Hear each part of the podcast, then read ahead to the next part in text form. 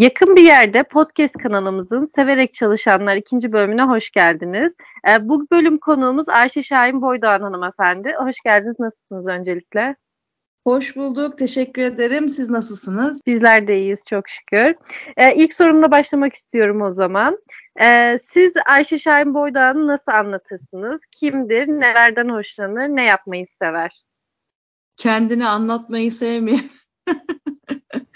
Kimdir? Ee, 1982 İstanbul'da e, Fatih'te büyümüş.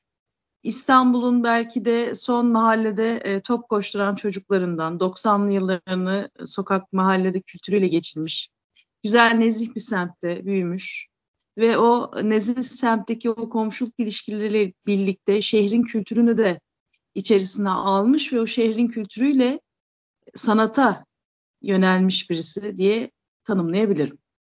Peki e, bu sizi bu mesleğe iten şey neydi? Bunu merak ediyoruz biraz.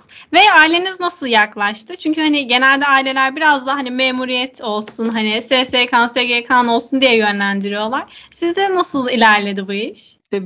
Çocukluğumdan beri çok seviyordum kitap okumayı. E, en büyük abim de bir kitap kurdudur. Biz altı kardeşiz. Ben en küçükleriyim. En büyük abim e, çizgi romanla ilgilenirdi. İşte beni de kitapçılarda yanında götürürdü küçükken. Yani çocukluğum sahafların içinde geçti ve o yüzden kültür sanata, okumaya, özellikle görsel dünyaya çok merakım vardı. Yazmaya da merakım vardı.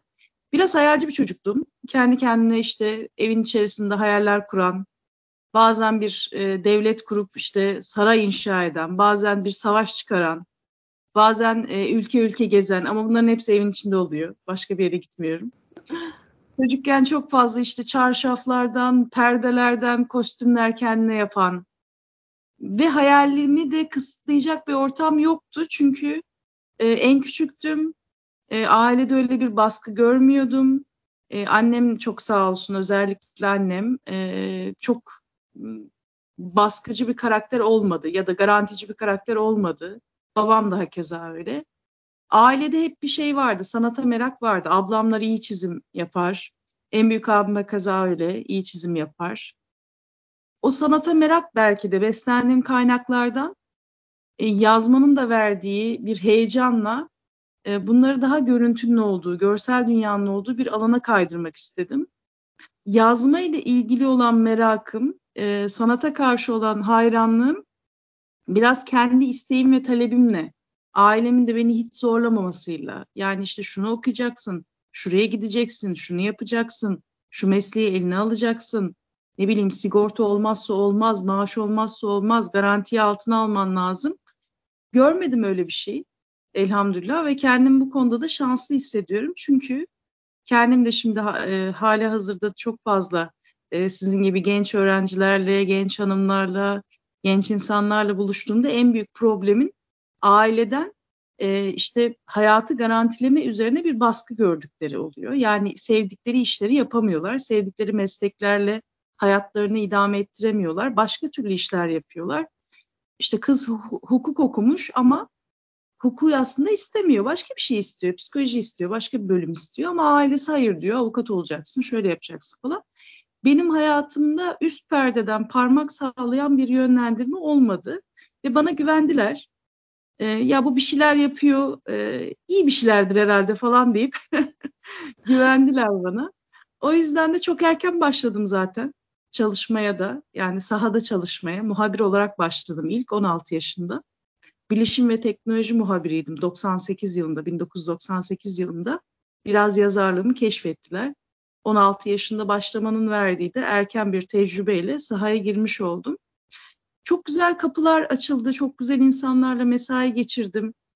Ee, ve dediğim gibi hani aile tarafından bir e, problemim, zorum olmadı. Bu çok büyük bir avantaj gerçekten. Şu anda ailelerin çok fazla yönlendirmesi de değil aslında biraz baskı maalesef çok üzerimizde oluyor. Ama sizin için şey de çok güzel olmuş. Yani bir şey belirlemişsiniz ve o hedefe doğru hani hep ilerlemişsiniz. Şu an o durum da çok var. Hani biz gençler olarak sanırım bilemiyoruz ne yapacağımızı ya da çok fazla seçenek olduğu için e, arada gidiyoruz sanırım ama aslında bir şey belirleyip onun üzerine emin adımlarla ilerlemek gerçekten çok daha sağlıklı. Yani 11 yaşımda başladım ben böyle hikaye falan küçük küçük yazmaya. 11 yaşımda aslında ne istediğimi biliyordum ama tabii ki her izlediğim filmde e, ya bir polis oluyordum, ertesi gün asker olacağım diyordum. İşte bir arkeolojiyle ilgili bir film izliyordum. Indiana Jones izliyordum, arkeolog olacağım diyordum. İşte uzayla ilgili bir film izliyordum, astronot olacağım diyordum. Tabii ki çocukken envai çeşit meslek değiştiriyorsunuz zihninizde. Tabii. Ama tek bırakmadığım şey yazmaktı. Yazmayı hiç bırakmadım. Yazma ile ilgili olan kısmı hiç bırakmadım ve sonra şeyi gördüm. Aslında istediğim her mesleği olabileceğim bir alan var. Bu da sanat. İstediğim her karakteri yazabilirim ve bunları oynatabilirim, oynayabilirim. O yüzden e, benim için e, doğru bir rota oldu ve dediğim gibi elhamdülillah hani bazen e, insan kendisi de belirlemiyor. Bunu tam bana nasıl tarif edebilirim? Yani Rabbim e, eğer e, bir muradı varsa sizin o alanda e, yapmanız, istidadınız varsa, o alanda bir şeyler yapmanız gerektiğine dair bir ümit varsa yani siz onun için gönderildiyseniz bu dünyaya Rabbim ona göre kapılar açıyor, ona göre insanlarla tanıştırıyor. Yani ben bu hayat çizgimi işte 41 yaşındayım, 16 yaşımdan beri sahadayım ve şunu gördüm. Benimle alakalı değil aslında. Yani benden bir beklenti var. Benden bir talep ve istek var. Ben işte o talebi yerine getirebilmek için gayret ediyorum. Güzel. Çok, güzel gerçekten. Ee, bizim sahnelediğiniz oyunları henüz izleme fırsatımız olmadı ama biraz onlardan bahsedebilir misiniz acaba? Çünkü e, bir röportajınızda daha dinledik aslında. Hepsinin amaçları çok ayrı ve güzel. Tabii normalde 2001'den sonra ben sinema eğitimi aldım. Ee, 1998'den 2001'e kadar bilişim teknoloji hayatımda devam etti. Hala da çok severim teknolojiyi takip etmeyi, bilgisayar söküp tamir etmeyi. Teknoloji hala hayatımda var. Ama sonrasında sinema eğitimi aldım. Çünkü e, görüntü dünyasına, görsel dünyaya bir şekilde adım atmam gerekiyordu. Ben yazmak istiyordum, senaryo yazmak istiyordum. Bunun çekilmesi, oynatılması.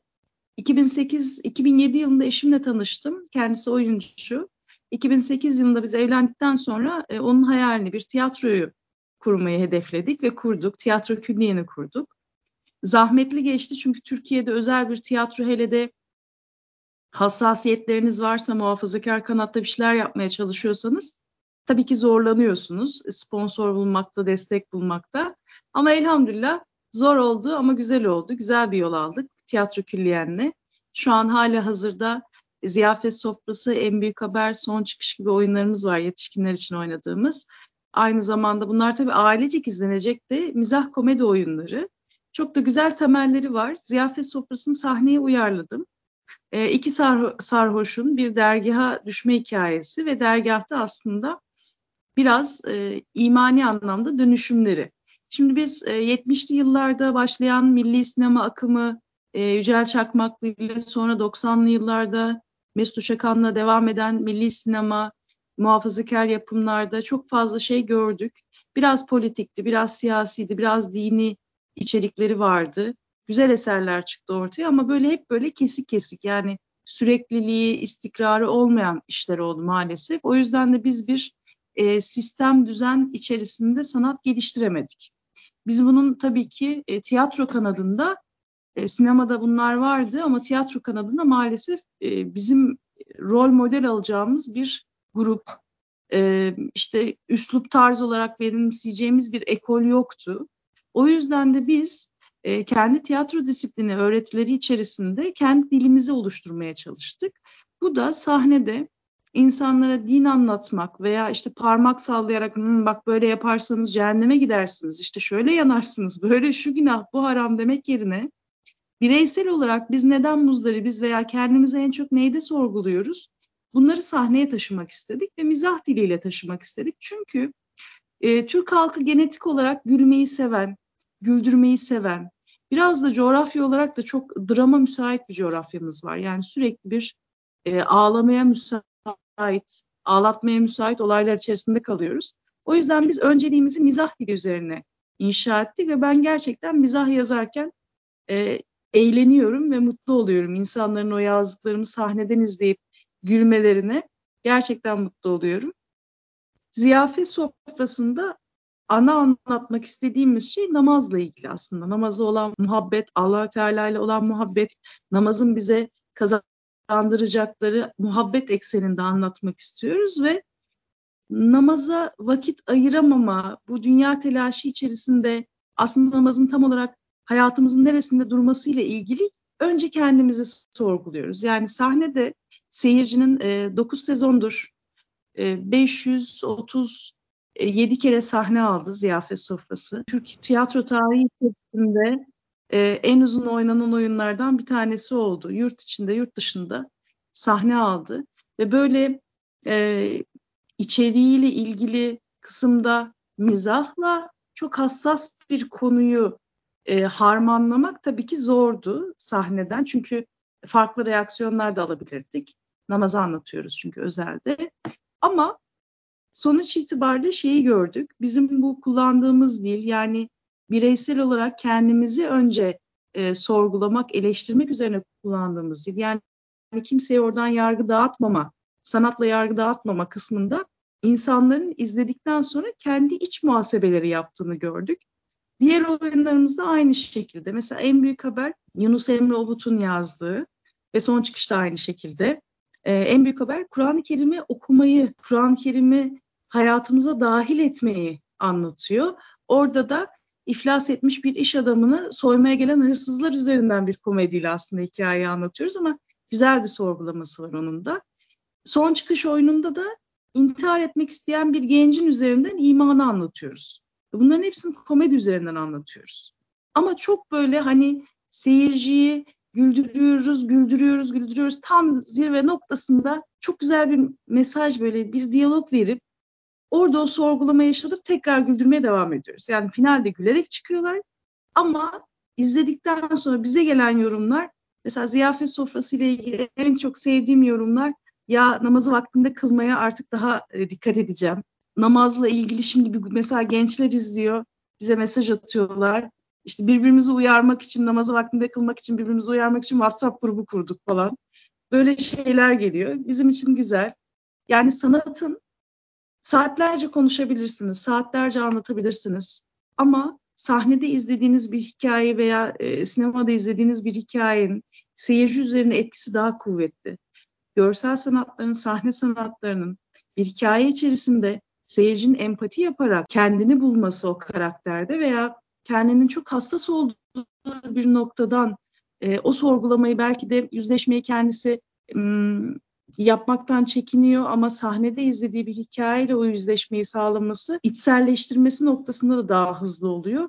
O yüzden de sanatın bu gücünü tam da bu hassasiyetler üzerine kurmak, manevi hikayelerimiz üzerinde kurmak bizim istediğimiz bir dildi. Çok iyi bir amaçla girmişsiniz aslında siz tiyatro külliyenle. Biz de aslında podcastle benzer amaçlarla e, girmeye çalışıyoruz bu mecralara.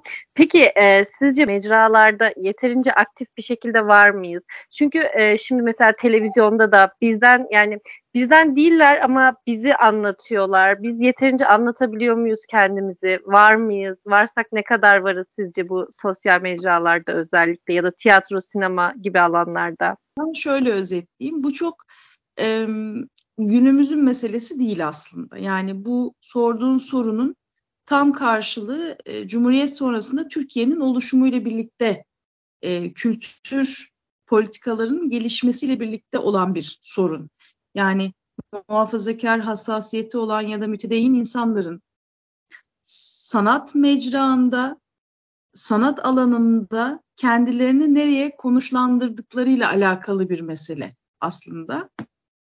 O yüzden de biz bunun sıkıntısını şu anda yaşıyor olmamızın sebebi aslında geçmişte bir sistem, demin bahsettiğim gibi bir örnek, bir ekol, bir dil, üslup yani istikrarlı bir e, kültür sanat e, endüstrisi kurmamamızdan kaynaklı. Şu anda da maalesef tabii ki siz sizin yaptığınız çalışmalar çok kıymetli. Çünkü bizim jenerasyon bu konuda yeterli olamadı. Ben gençlerden daha ümitliyim açıkçası. Yani sizin yaptığınız çalışmaları daha başarılı buluyorum. Çünkü siz daha farkındasınız, neler yapılması gerektiğini daha iyi analiz ediyorsunuz. Biraz bizim, bizim jenerasyonun işte 28 Şubat gibi bir mağduriyet kısmı var bizim jenerasyonun öncesinin e, çok ciddi algı problemi var. Yani farklı düşünme problemi var ve o farklı düşünmede anlaşamama problemleri var. O yüzden sanat hep bizde e, ikinci ya da üçüncü kademede kalmış çok fazla gündemimizi alamamışız. Onun da şu an sancısını yaşıyoruz aslında. Yani 1976'da Mustafa Akat Çağrı filmini çektikten sonra tekrardan onun devamında, onun dil ve üslup tarzıyla belki o sinemayı devam ettiremeyişi Müslümanların aslında bu genel sorunu özetliyor gibi. Çünkü sadece bir tane çağrı filmimiz var. Başka yok. Ve şu anda e, podcastlerimizde işte edebiyat dünyamızla, sinema dünyamızla veya tiyatro dünyamızla yeterli miyiz? Tabii ki yeterli değiliz. Çünkü sanatın çok kuvvetli bir tebliğ yönü var. İnsanlara tesir gücü çok kuvvetli. Ama bunu e, özellikle Müslümanların e, kendi hikayelerini anlatma konusunda yeterli oranda kullanmadığını düşünüyorum. Kullanamadığımızı düşünüyorum. Bizim kendi çapımızda bir tiyatro üzerinden gayretimiz var. Çünkü tiyatro çok daha bakir bir alan. Yani sinemada yine denemeler yapılmış, çalışmalar yapılmış, e, bir gayrete girişilmiş. Ama tiyatroda hiç olmamışız. Yani tek tük isimler var. İşte rahmetli Hasan Nail Canat'ın gayretleri var 60'lı yıllarda, 70'li yıllarda. Ama onun dışında öyle hani elle tutulur e, tiyatroda e, hikaye anlatan gruplar ortaya çıkarmamışız. Biraz da e, dediğim gibi Cumhuriyet sonrası Türkiye'de sanatın gelişiminin e, batı tandanslı olmasıyla da alakalı. Çünkü ana, özellikle Anadolu'daki kesimler yani e, kültür sanat e, İstanbul, İzmir ve Ankara üçgeninde kaldığı için uzun yıllar Anadolu'nun büyük bir kısmında kültür sanat dendiğinde e, başka türlü ahlaksızlık gözüyle bakılıyordu. Sanata dahil olmak, sanat içi yetiştirmek zaman kaybı olarak görülüyordu ve şu anda mesela hali hazırda işte bugün de yine haberlerini sürekli alıyoruz. Gazze'de, Filistin'de yaşadığımız meseleler, Doğu Türkistan'da yaşadığımız meselelerle ilgili bizim eser üretemeyişimiz, bizim ortaya bir söz koyamayışımız sanat yoluyla bunlar tabii ki bizi üzüyor. Daha fazla eser olmalı diye. Çünkü mesela Almanya'da yaşanan işte e, tarihle, tarihi tanımı itibariyle Yahudi soykırımından bahsediliyor Nazili, Nazi Almanyası döneminde ve bununla ilgili yapılan milyon tane film var. Fakat Yahudilerin Filistinlilere yaptığı, Filistinli kardeşlerimize yaptığı soykırımla ilgili bir elin parmaklarını geçmeyecek kadar yapıya sahibiz, esere sahibiz. Bu da tabii ki bizim alanla olan muhabbetimizin aslında e, somut göstergesi oluyor. Kesinlikle. Şu an üretmek gerçekten çok önemli dediğiniz gibi. Çünkü yani bir sıkıntı var, e, bir derdimiz var. Bunu oturup sadece eleştirerek değil artık bir şeyler üreterek e, göstermemiz gerektiğini düşünüyoruz. Bizim podcast'teki ana çıkış amacımız da buydu. Eğer bir şeyler yapmak istiyorsak hani biraz ses çıkarmak istiyoruz. Bunun için artık üretmemiz gerekiyor. Eleştiren taraf değil de tüketen taraf değil. Biraz üreten taraf olmamız gerektiğini düşünüyorum ben de. Siz uzun süredir e, sanatın içerisindesiniz. Hatta sanatta büyümüşsünüz de diyebiliriz bence. Uzun zamandır da tiyatronun içerisindesiniz. Bu alanda gerçekten bizler için öncü isimlerdensiniz. Tiyatro külliyenli. Hani kendine ait hissetmek diye bir kavram var ya. Sanat dünyasında artık biz de şey diyebiliyoruz. Yani bizden olanlar da var, tiyatro külliyen var hani diye. Bu gerçekten çok büyük bir mutluluk verici bir şey. Peki e, sizce tiyatro yapabilmek bir kabiliyet mi? Bu daha sonra gelişen bir şey mi yoksa? Bu konu hakkında ne düşünüyorsunuz? Bu arada tiyatro külliyenle birlikte artık Volver Tiyatro'da e, kuruldu. 10 yıldır ben e, sadece kadınlara özel tiyatro eğitimleri veriyordum. E, kadınların daha rahat eğitim alabileceği alanlar oluşturmak istiyordum. Böyle bir alanda eksikliğimiz vardı maalesef. Volver Tiyatro'yu da kurmuş olduk. Ramazan öncesinde duyurusunu yaptık. Artık Volver Tiyatro'da hem kadınlara sadece akademik çalışmalar yapacak tiyatro anlamında hem de normal genele tiyatro oyunları oynayacak bir ekibimiz daha oldu. Onu da haberini vereyim size. Çok ee, güzel bir yenisi tiyatro, daha Evet bir yenisini daha ekledik. İnşallah daha evet. da çoğalmasını ümit ediyoruz. Çünkü e, bu sahada olmamız lazım. Olmamız gerekiyor. Bu bir e, tercih değil, elzem ve ihtiyaç olan bir alan. Bizim sanat, sanat estetik anlamında estetik bakabilen, estetik görebilen, estetik düşünen, kaliteli e, sanatçılara ihtiyacımız var. Ve bahsettiğiniz şey o kadar güzel ki yani namazı e, ne kadar çok anlatırsak anlatalım mesela hani bazen işlemeyebiliyor ama birinin bunu tiyatro oynanırken görmesi bunu izleyip hani onu harekete geçirebilmesi gerçekten çok büyük bir şey. Evet ve gerçekten mana anlamında da muhabbet kurabileceğimiz birçok kaynağı e, sanatın bu kollarını işte tiyatroyu, sinemayı veya e, video artları kullanarak çok daha kaliteli içerikler üretip dünyaya evrensel bir dille sunabileceğimiz bir imkanı kendi kendimize ket vuruyoruz. Bu çok acı. Yani tiyatroda sonradan dedin işte geliştirebilir mi? Tiyatro yeteneği varsa, tiyatro yani oyunculuk yeteneği varsa, oyunculukla özelde oyunculukla ilgili söyleyeyim oyunculuk istidadı, yeteneği varsa eğitim alarak bunu geliştirebilir. Konservatuara gitmesine gerek yok. Özel eğitimler anlamında ustalarla çalışmalar yaparak sahnede bu işi öğrenebilirler. Tabii akademik anlamda teorik bilgilerini de okuması lazım iyi bir oyuncunun. İyi bir oyuncunun genel kültürünün çok iyi de olması lazım. İşte şiir biliyor olması lazım. E, dünya siyasi tarihinden haberdar olması lazım. Bu aynı zamanda sanatla uğraşan hepimiz için geçerli. Tiyatro sonradan öğrenilebilen bir şey. Eğer siz e, tiyatro yazarıysanız, tiyatro oyun yazarıysanız, tiyatro oyun yönetmeniyseniz bunlar zaten sonradan da geliştirilebilir. Ama e, e, belli bir yetenek de istiyor tabii ki. Yani bir e, o göze ihtiyacınız var. O sahne gözüne ihtiyacınız var tiyatroda. Çok teşekkürler. Şimdi bir oyun oynayarak ara vereceğiz bu ciddi konulara biraz aslında. Oyunumuzun adı Çağrışım. Ee, Size kelimeler söyleyeceğim ve ilk aklınıza gelen şeyi söylemeniz lazım. E, alışmanız açısından önce Nur'la oynayacağız. Ondan sonra da sizle oynayacağız inşallah. E, Nur hazırsa başlıyorum Hadi kelimelerime. Hazır. Hazırım. Emek. Emek büyük bir uğraş, büyük bir uğraş sonucunda gelen mutluluk diyebilirim. Hüzün.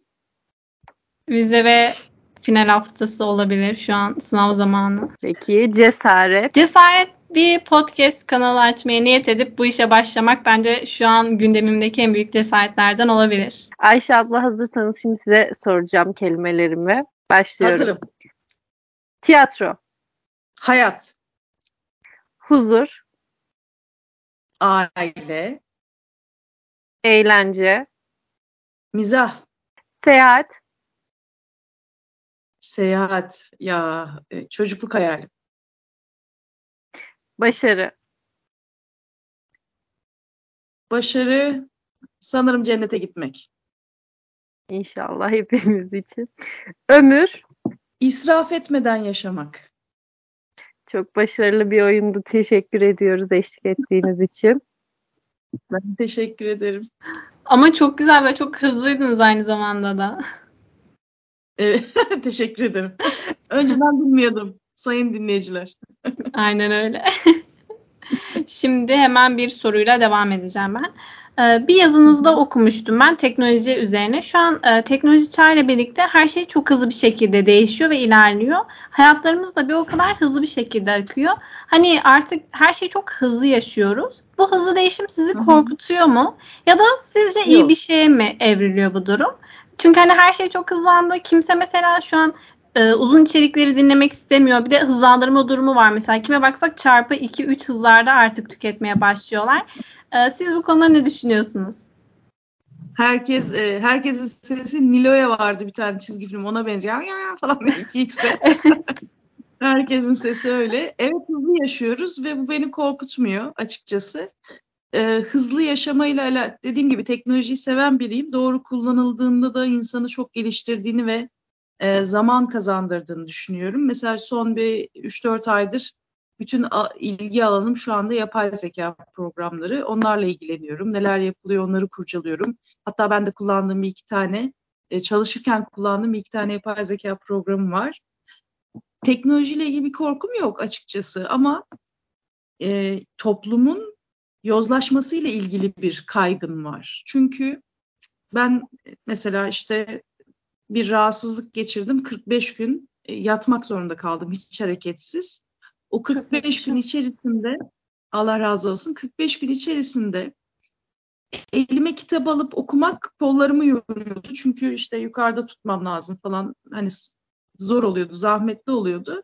Sesli kitap programları var biliyorsunuzdur. Şimdi ismini verip markasını reklamını yapmayalım. Sesli kitap programlarından mesela o dönem bir sürü kitap dinledim. Benim için çok keyifli oldu.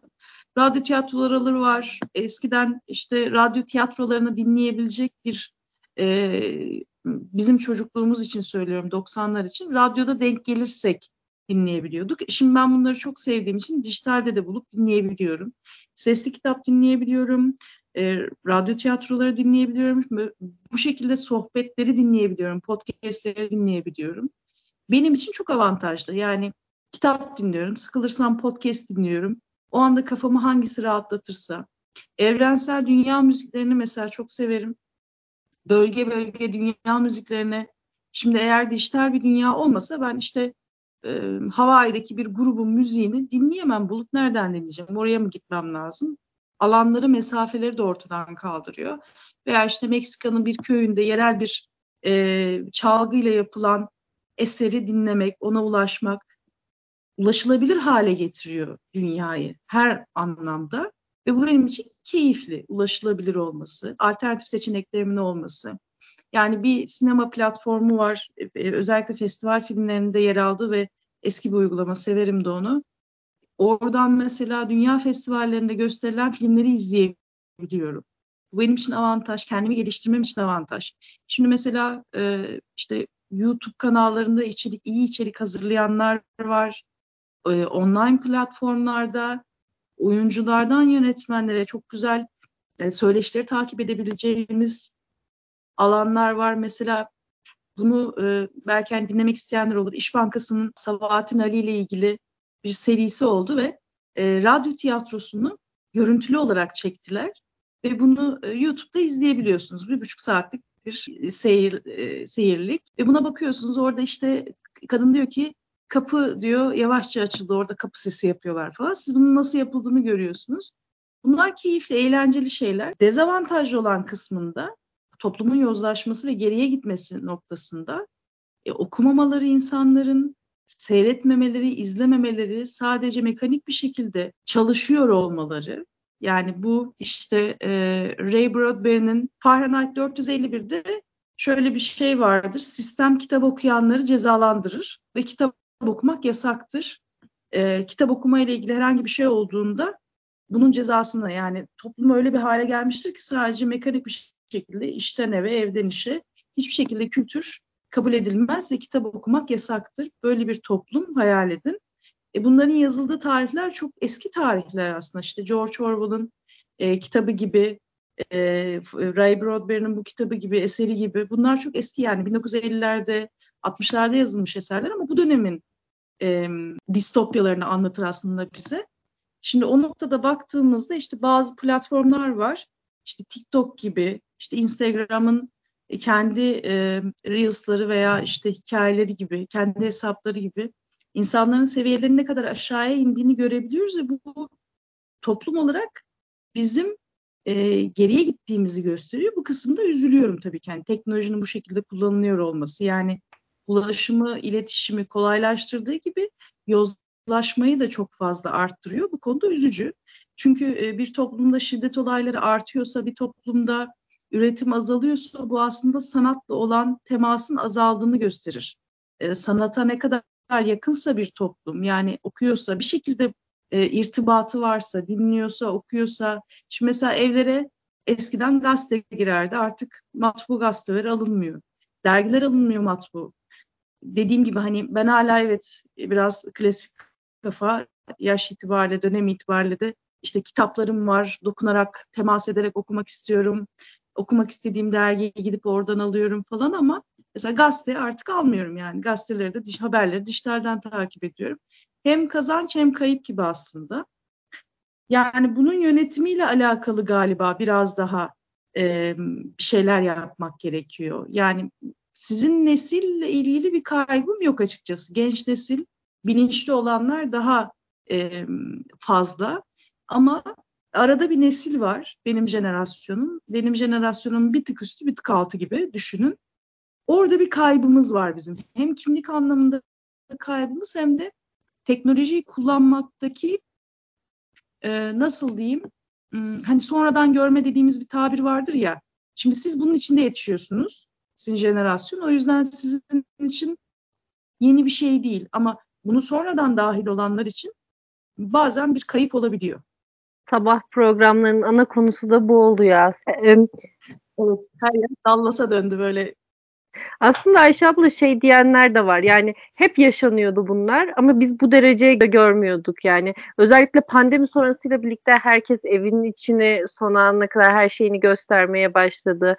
Belirli bir kesim bunları hep yapıyordu aslında gibi de bir düşünce de var aslında.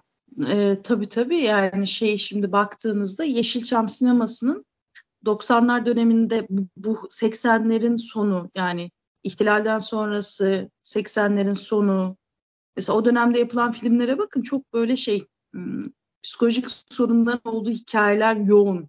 Aile problemleri, toplumsal problemler. Mesela işte e, sinema filmlerine, eserlerine, romanlara da baktığınızda, eskiden yazılmış romanlara ve hikayelere de baktığınızda ahlaki anlamda toplumda her zaman bir tarafta çöküntü olmuş. Yani tabii şimdi bunu filmi çok tasvip etmiyorum ama filmin anlattığı kısımdaki hikayeyi filmin ismini vermeden bahsedeyim. Filmin ismini vereyim bilemedim şimdi. Ee, ya da vereyim artık siz hassasiyetli bir şekilde izlersiniz diye düşünüyorum. Ee, yani şey gözüyle, analiz gözüyle izleyin. Lars von Trier'in Dogville diye bir filmi var. Bilmiyorum izlediniz mi? Dogville filminde Nicole Kidman e, bir e, mafya babasının kızını canlandırır ve Nicole Kidman'ın oynadığı karakter babasının yaptığı işi sonradan öğrendiği için ve babasını tasvip etmediği için babasının yanından kaçıp Dogville kasabasına sığınan bir e, kızı biz hikayesini izleriz. Dogville'i izlediğimde siz de hani vaktiniz olursa izleyin. Biraz rahatsız edici sahneleri de var. O yüzden dedim hani verip verme konusunda tereddüt ettim ama o sahnelere siz kendi otosansür sistemiyle şey yaparsınız, engel olabilirsiniz. Dogville'de anlatılan şey küçük bir kasabanın ilk etapta ne kadar masum, ne kadar işte e, güzel, yardımsever, herkes çok iyi falan ama sonrasında ne kadar içinde kötülüğün barındırdığını gösterir bize.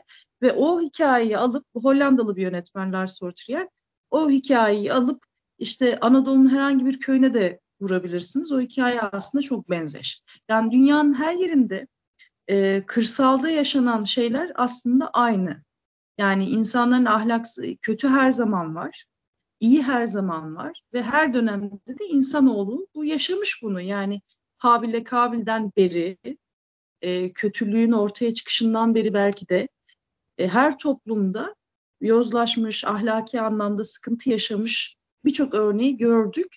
Tabii ki bu daha, şimdi mesela eskiden mahalle kültürüne baktığımızda bir evde bir problem olduğunda bu çok dışarıya sunulmazdı, verilmezdi. Yani evde bir kavga dövüş bile olsa komşulara duyurulmazdı. Şu anda biz bütün aile mahremiyetlerini insanların izleyecek noktaya geldik.